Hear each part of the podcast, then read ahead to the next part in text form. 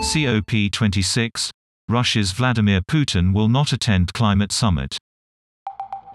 No reason was given for the Russian leader's decision not to attend the conference in Glasgow.